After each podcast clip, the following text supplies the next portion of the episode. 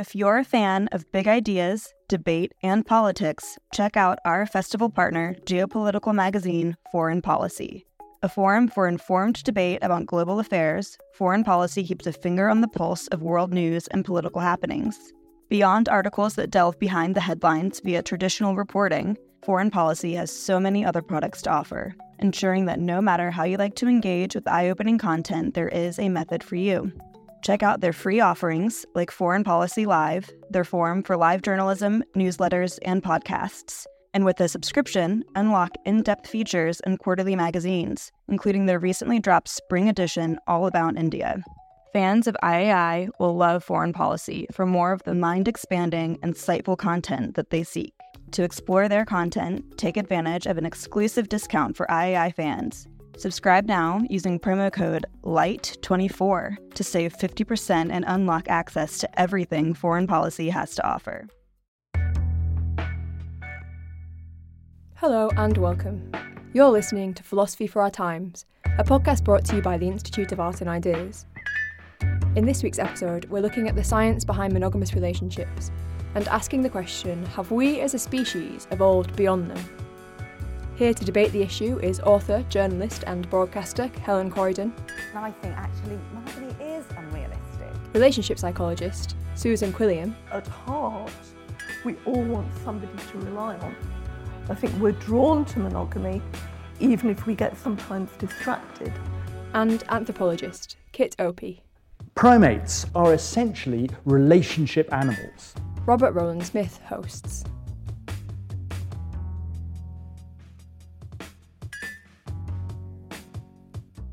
Clearly, whatever else goes on in the experience of love and falling in love, it is, there's a certain kind of deliciousness to it.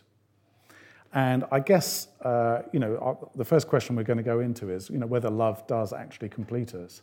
I wanted to ask you, Helen, whether the other forms of deliciousness, whether riding horses or whatever it might be, are they really comparable? Because, I mean, I got the sense, and I'm saying this slightly to provoke you, that, you know, love is just one of many, you know, pleasures that we might indulge in, but there's nothing special or particularly delicious about that kind. So how would you answer that? Isn't that the best form of completion that there is?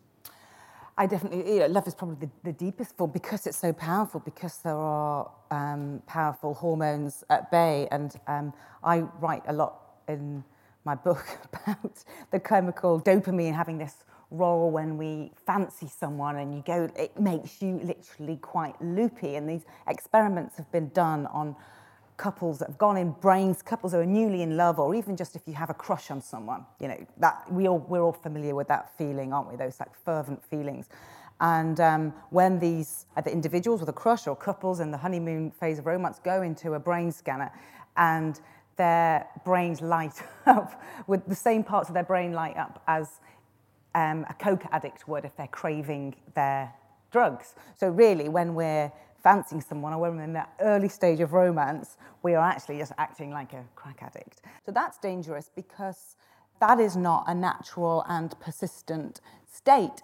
It is also dangerous because it dilutes our achievements to date and the things which really make us fundamentally the more stable forces that make us happy. Small things like how we want our house to be, how we, um, how often we want to see our friends, all those things that we've created in our life, and to then base your fulfillment on meeting someone and on merging your life with someone, I think that actually doesn't do justice to the things that we've individually made our personal forms of commitment.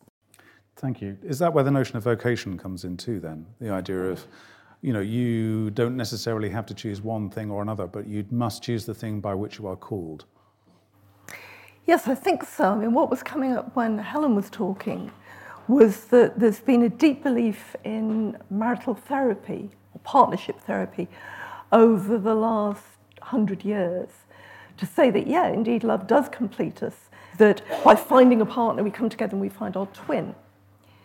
The latest ideas are saying that that is dangerous, as, as you said, because if we say that we are dependent on somebody else for completion, then the whole thing becomes very demanding. And we need that other person to fulfill our every need, and we need to make sure that we fulfill their needs, otherwise, we are disappointed. the latest ideas are suggesting that it's not a case of we lean on each other and we are complete. It's we are individuals and to support each other and to be maybe sometimes more fulfilled, we lean in. But to lean in too heavily and to expect completion, to expect completion of ourselves to our partner, is actually a real trap.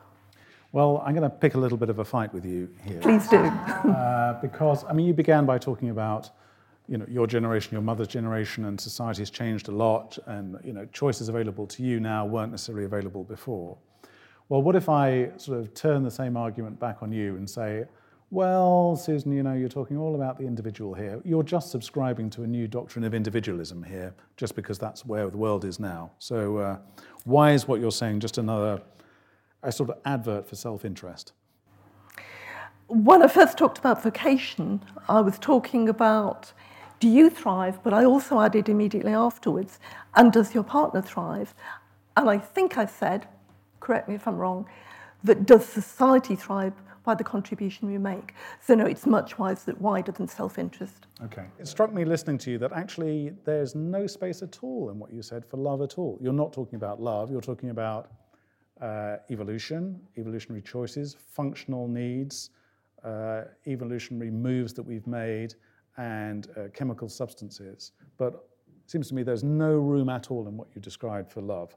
So the question, does love complete us, is sort of doesn't it really come into your worldview at all? Because it would be superfluous. Well, I, I mean, I was going to take Helen up on uh, what she was saying about, you know, these drug-induced falling in love as being unnatural. Um, it is the most natural thing. The way that evolution has found as the best way to ensure that uh, individuals uh, pass on their genes into the next uh, generation Primates also are essentially relationship animals. We only exist in relationship. So the very earliest um, primates 75 million years ago were individuals. They lived on their own. They only came together to mate, a typical mammal way of doing things. But primates in the main then switched. They became social and they only exist as part of a society, small scale for many primates and much larger for us, but we only exist in relation to the other people around us. But I think it may be seen as kind of evolutionary and functional and so on, but our, our purpose here is really about passing on our genes. That's why we're here. We have four billion years of history getting us to this point, which has always been about passing on genes to the next generation. And I think that's where actually we find fulfillment is in passing on to the next generation. And we can choose, you know, all sorts of different ways of doing that. But if we do that with, as I say, someone that we love, someone that we want to do that job with, then I think it has something special. So, what, what do we think? Are we uh, bound to be monogamous, really? And you're kicking against that? I don't think we're bound to be monogamous. I think there are already a whole variety of choices. Um, you know, the figures on infidelity uh, show that. I think that at heart, we all want somebody to rely on. I think we're drawn to monogamy even if we get sometimes distracted.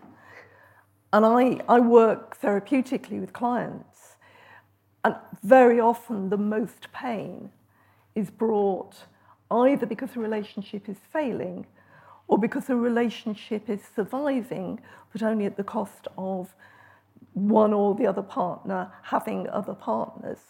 I'm not saying monogamy is best, because I think we all are now in a position to make our own choices.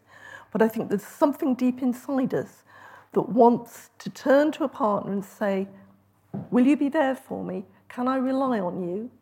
And that's maybe something that can only be done in a monogamous relationship. Mm. What, what, are you thinking?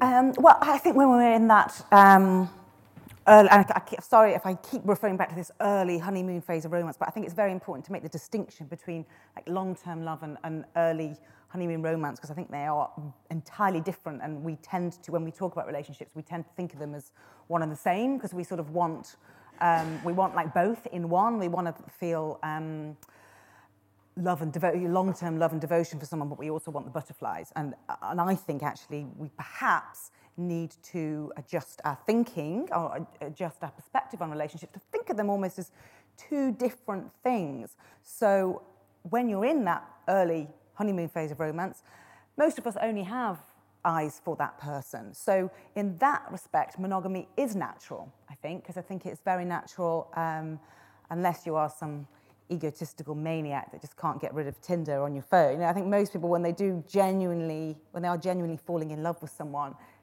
they are just sexually into that person. However, when the problems start happening and when the battles happen, it tends to be after several years. And that's when I think actually monogamy is unrealistic. We don't want it to be because we, we still want to be with one person, we want to be loved and we want to love. But you only have to look at the evidence across history. And particularly now, I think the reason why it's such a bigger problem now, it's not so much the sexual monogamy, it's the social monogamy in that can one person meet all your needs? And why that is such a bigger challenge now is down to a number of things. Firstly, we are more independent generally. We have the younger generation now, anyone from like 40s downwards, has probably lived away from home before they've even contemplated marriage. They've lived with flatmates they form their own patterns and, and habits.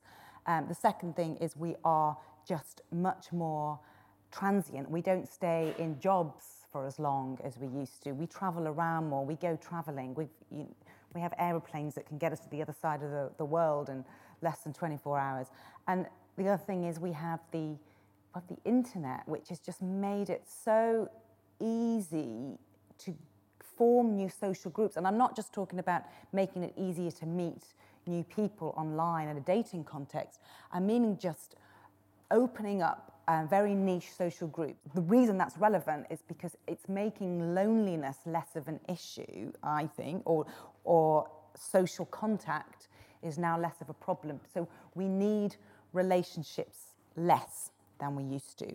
And it's those three things, those three key changes in society the fact that we're more independent, we're more transient, and we have um, the internet has allowed more social reach that has made relationships more fickle because we don't actually need them as much.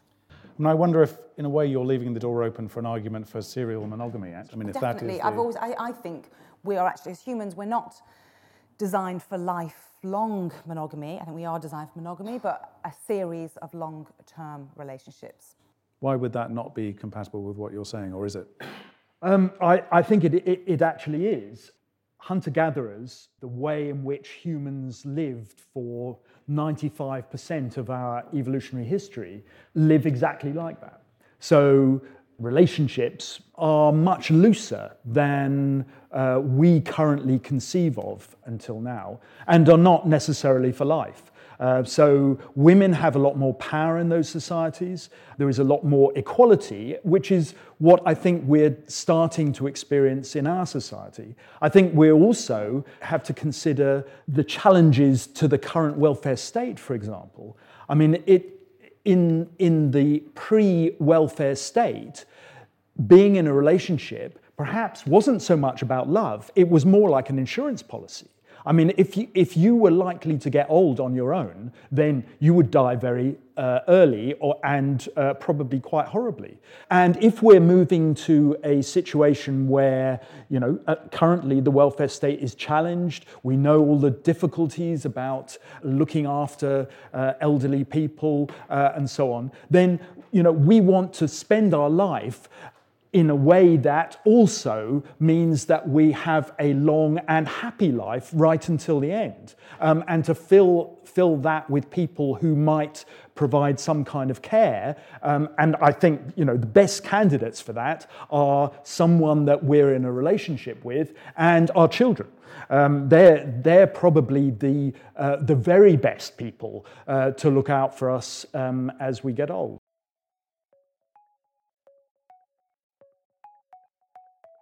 Do you want to hear more from the world's leading thinkers? If the answer to that question is yes, subscribe to IAI.tv for unlimited access to thousands of debates, talks, articles, academy courses, and live events. Are you bored of the surface level news, politics, sports, and entertainment coverage on your newsfeed? Go deeper. Get the philosophy behind the news and get the latest big ideas from the world's leading thinkers on subjects at the core of the human condition, life, the universe, and everything in between. It's free for the first month, and there's no commitment to pay, so subscribe now to understand the world beyond the surface level. I want to ask Susan as well, particularly about this question of serial monogamy, because I assume, I mean, without giving any confidences away, that in your kind of psychotherapeutic work, it's a subject that crops up. Uh, so can you just tell us a bit on you know, whether that is, appears to be a satisfactory model for people or not? I think sometimes it's satisfactory, sometimes it's not. Certainly, while the expectation up to the middle years of the 20th century was one relationship. I mean, my grandfather had five children, and then his wife died at 26 in childbirth. He never married again. Um, my parents were married for 40 years. They didn't expect uh, to have relationships within that. Nowadays, the average is about five major committed relationships. Um, I'm not going to go into what committed means, but there's a big, important relationship end of teens at school. There's another, usually live in relationship during the 20s that can blend into or can be left for a parenting relationship in the late 20s through to the 30s, 40s, first divorce, new relationship, and then the later life relationship for often companionship, but actually companionship with a vocational aspect, you know, that people in their later life are going to thrive in relationship and they're giving as well as taking. So yeah, five, I'm not saying there aren't other relationships around that, but five serious relationships. We've got a lot to look forward to, basically. yes, we have. well, this kind of moves us on actually to the final uh, kind of, of the three questions, which is about alternatives to monogamy. And maybe we'll just pick up exactly where you were there, uh, Susan. So, and again, if you think about some of the clients you work with and the kind of stories you hear, what's the question here? I guess the question is what sort of variety of relationships do you see? How much are those driven by what you're sort of implying there, demographic changes? How much are they sort of conscious choices? And are people happy? Uh, I think there's a hugely bigger variety than there were because we have more choice. And because if you have a relationship, it isn't necessarily going to end in having children together, willingly or unwillingly, and therefore it's possible to separate and move on. So I think there's a bigger variety. I'm not sure that people are happier. I hate to disagree with Helen, who is a long-time colleague, but I think people have not left loneliness behind. I think that we, you know, that the whole flux in society, the fact that we can have divorce, puts an essential insecurity into relationships. So there can be, I wouldn't put it as strongly as desperation, but there can be a deep need, which maybe there wasn't in smaller societies without the flexibility and without the internet. But yeah, no, hugely bigger variety. I'm not sure that's solving the problem. What about open relationships? How many of those do you see and how successful are those? There's two sorts of open relationship. There's a relationship where A wants an open relationship and B agrees to that. And there's the relationship where both A and B want an open relationship and they make it work. I think the first one is doomed. I think the second one can work. And I see more examples of that. I still think there is somewhere in there a need to have a person that one can rely on. And maybe that's met by more than one person in different contexts maybe it's met by one person. What about you? Does your See, sort of theory um, account for open relationships or not? Yeah, but I think we've got to be very wide on the label of this. So I've, um, I've researched a lot of alternative relationship model, modern models of relationship. That was the exact thing I wanted to look at with, with my book, because I wanted to question what sort of relationship do I want. So interview loads of people in all sorts of different uh, models. And open relationship is, we, we have this view of it that it means that, you know, you can sleep around or people have different partners. Actually, it could mean a lot of things. It could mean simply that uh, you are in a committed relationship or marriage and after a certain, you just give each other a holiday. That I spoke to, to one guy who said that he was in a marriage, he was faithful the whole time, and he said he just he was fantasizing about um, women because he, he, stayed faithful and um, wanted to stay faithful, but it was driving him mad. He was just he was fantasizing about loads of women, and he sort of he said one day, "Can we just have a holiday?" And it wasn't then that they entered a, an, an open relationship; they just decided to experiment one day and have a holiday. But I guess that is a form of open relationship. What so was that? You don't Tell necessarily... us about the holiday. What was involved in the holiday? well, um, get on a plane as get well. Get the book. It's in. But I think you know the point is you can we can define relationships how we want. We don't even have to call it an open relationship. We don't even have to call ourselves swingers or polyamorous or or all these other labels that we have. I think we're in a modern world now, in a modern culture where we are able to and we have to define a relationship in a way that suits us. So personally, I um, do. I've now reached a conclusion where I think I do want uh, a long-term relationship. And you know, after years and years of writing books called "Screw the Fairy Tale" and saying I don't want that, I think I do. But what terrifies me is this idea that. Um, gosh, that pa- what you know, am I still going to feel passionate about something after someone after like five, six years? So rather than being scared by that, I think we should all just be open to the idea that perhaps you can either, you know, a holiday is one solution or um, just, you know, there are, what I'm saying is there's a myriad of possibilities that most of us don't think about or don't dare to think about. I don't think it puts us into a box of swingers and open relationships if we do dare to experiment with those things. Let me ask you a very old fashioned question then in response to that. Are there no moral parameters around any of that? Honesty is, is the biggest. Um, the um, promiscuity itself or um, sex with multiple people itself, I don't think is a moral issue as long as you're being as long as you're being honest with those people and you're not manipulating people's hearts and you're you're being um, safe from a um, from a physical point of view. I don't think that. I think the morality comes in how honest you're being with your partner. And likewise, I think if you can communicate to your partner that, yeah, I'm really scared of monogamy, or actually, oh, yeah, I am having fantasy. I still like, I still like you, still fancy you, but hey, I'm having fantasies about other people. I think a real healthy relationship, you, you should be able to talk about that. Yeah. Okay. Uh, well, I wanted to pick up on this with you, Kit, because um, in a way, you know, we're talking about rapidly changing social practices, particularly in this part of the world, and I know it's not by any means universal. You know, we're, we're in a particularly liberal part of the world and a liberal part of a liberal part of the world here. Um, so, how do we how do we kind of work with those two time zones? Because we're in an evolutionary time zone at the same time, which obviously has a very different pace to it, doesn't it? So, how do you correlate those two things? You know, what Helen's describing with the kind of timeline that you put on changes? Well, I, I want to bring a, a, note of caution because uh, I don't think we can escape our evolutionary past. We are, you know, Darwinian animals. And it's all very well to say that you know we have choices, we can we can do what we like. We need to look at the facts.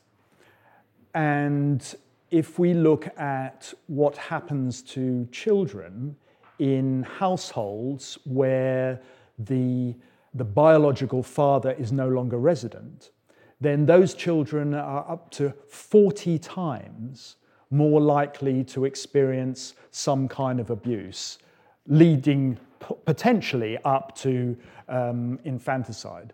Um, and we all know the cases like Baby P, who then turned out to be Baby Paul.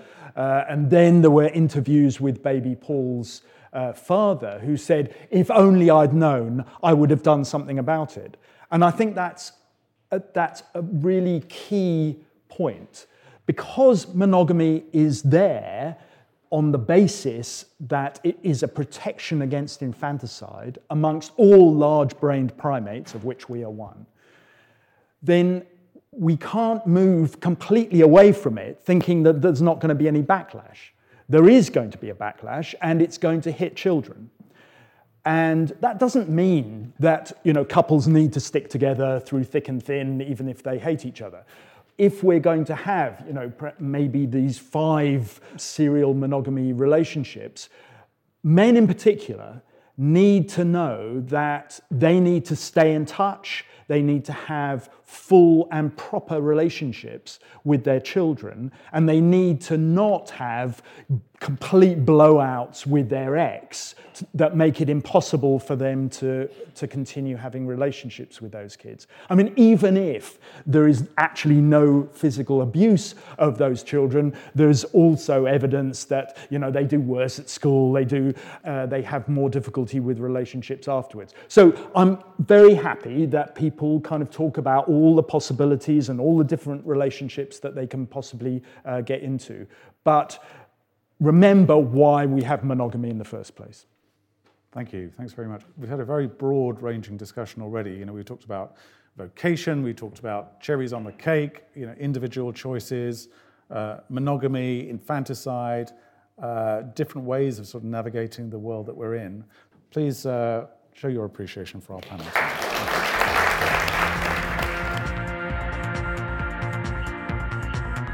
We hope you enjoyed this podcast, brought to you by the Institute of Art and Ideas. So, what do you think? Is monogamy dead, or do monogamous relationships serve our biological interests?